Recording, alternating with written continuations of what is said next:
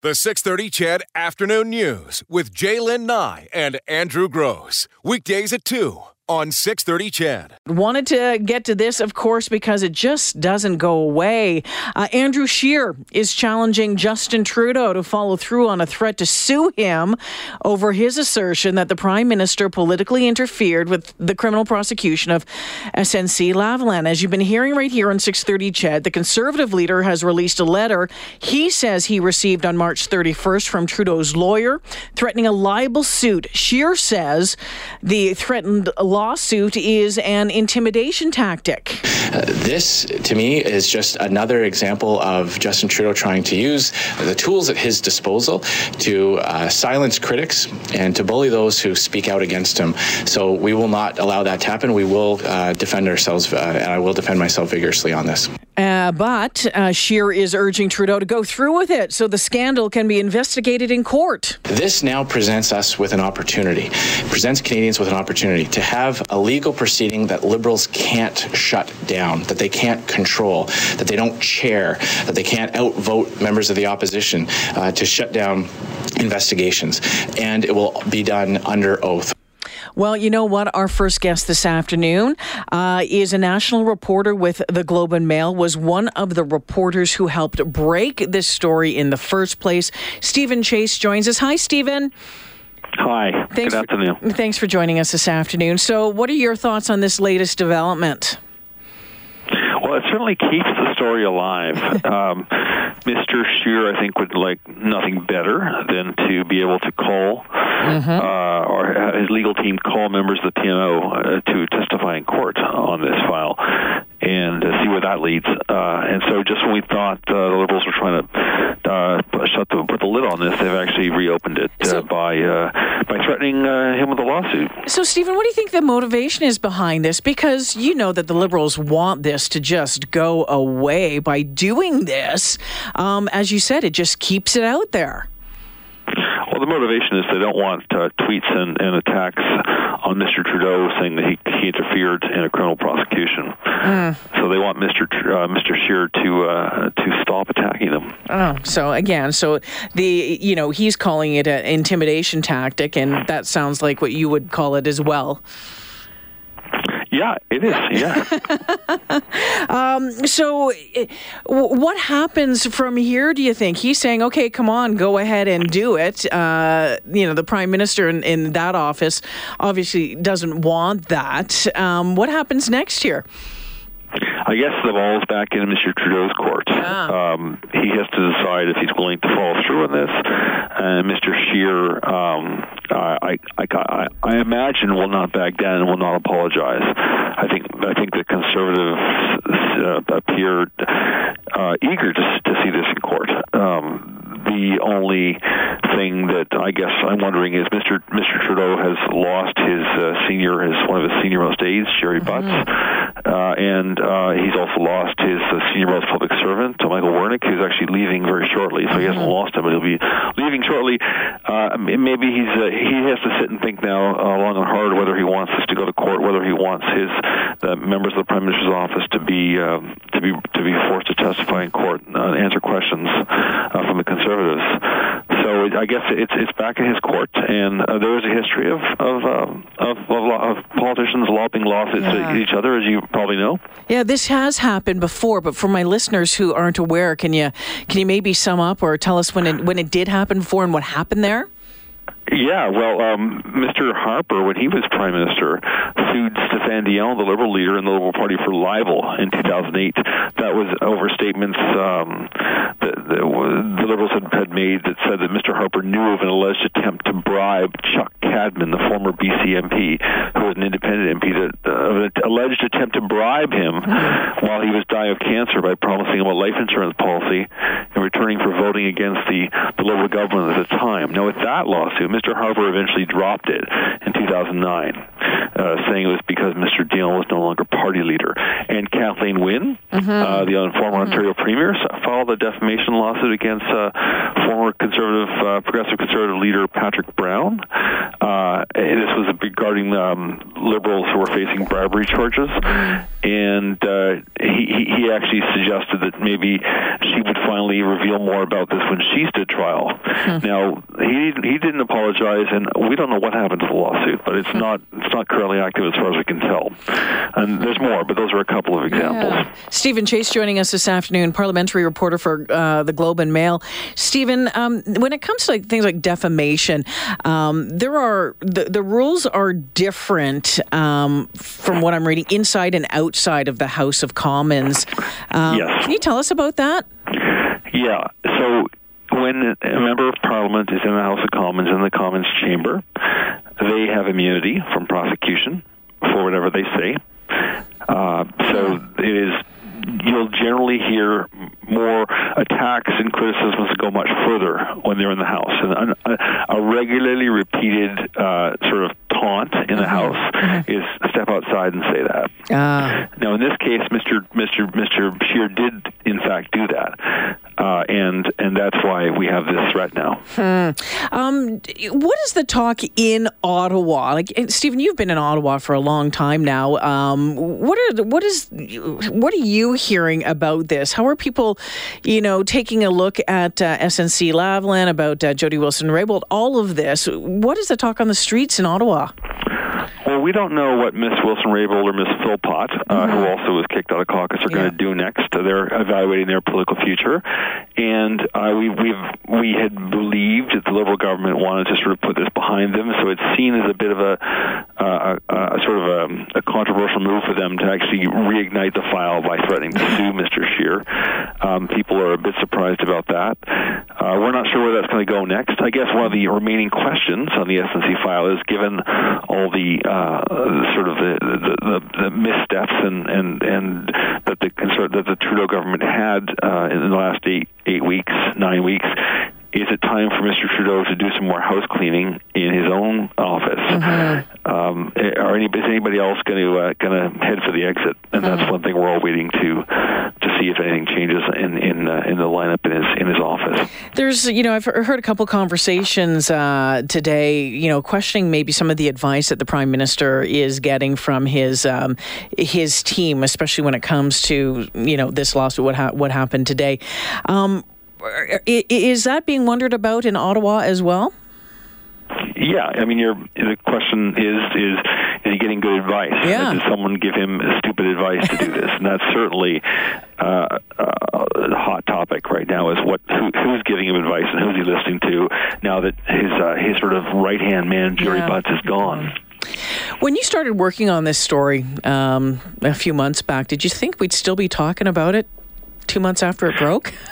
No, we didn't know where it would. Where, we didn't know where it would lead. We didn't know how the government would respond to it, and it has been a remarkable uh, story because um, in Canadian politics, so much of it happens behind the scenes, and we mm-hmm. never get a glimpse of uh, the policymaking process. We never we never see in the in the in the parliamentary system in Canada uh, leaders or cabinet ministers stand up to their to their leaders we never we rarely see people sacrifice their cabinet posts mm-hmm. on principle.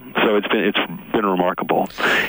Yeah. Uh, when it comes to um, Jody Wilson Raybould, you, you, mentioned you said we don't know what her next move is going to be. Um, when it comes to politics, do you think she still has a career in politics? And what would that look like? It would certainly be with another party, yes, uh, or or a different level of politics. Mm. Uh, so, does she have any? Does she? Can she? Uh, you know, put some water in her wine and, and, and adjust to the policy of the Green Party or the NDP. We're not sure mm-hmm. whether that's possible. Uh, does she see a future for herself in, in British Columbia? Uh, uh, I'm not as qualified to speak about BC politics. Yeah. I couldn't I couldn't hazard a guess on that. But uh, so the question is: Is it is it would she make a, a lateral move for another party here? Even though those parties, well, some of those parties, in particular the NDP, have been quite critical of her tenure at Justice. Mm-hmm. Uh, and, and, or does she move to BC politics? Because uh, mm-hmm. uh, certainly uh, running as an MP and, and sitting alone uh, you're not going to get a lot done. You're going to get a question every few every few months, maybe in the House of Commons, and that's about it. Um, your thoughts on the? Well, we we've seen the polling numbers for for the prime minister. They're just dropping, dropping his approval rating. Um, the impact to the Liberal Party and the PM as we head into this uh, election season, what October? Um, you know, is is there time for them to turn it around? Uh, there, I think there's always time. Yeah, yeah. Uh, I don't think uh, that's one thing that I enjoy about federal politics is things are unpredictable and things change.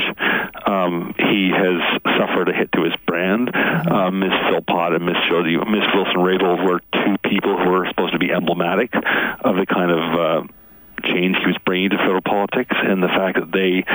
Uh, uh, stepped, uh, they resigned their cabinet post rather than remain in his government says a lot. So, uh, but the question is, um, we have many months before an election. Mm-hmm. Uh, there's always time to make that up, and there's always time to try to to change the ballot question. I don't think the ballot question is the um, do you like the fact you filed Jody Wilson-Raybould, but it yeah. does change uh, people's image of him, and he's going to have to address that. Steven, what I would give to have been a fly on the wall of your office over the past three or four months.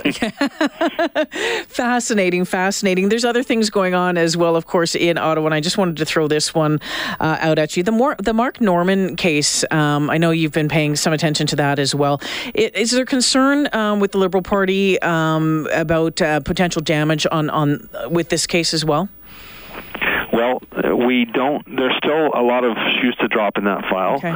Uh, we don't. Miss uh, Miss Mark Norman's lawyer has has requested a lot of uh, details, a lot of emails and, and, private messages and so on from the of the prime minister's office.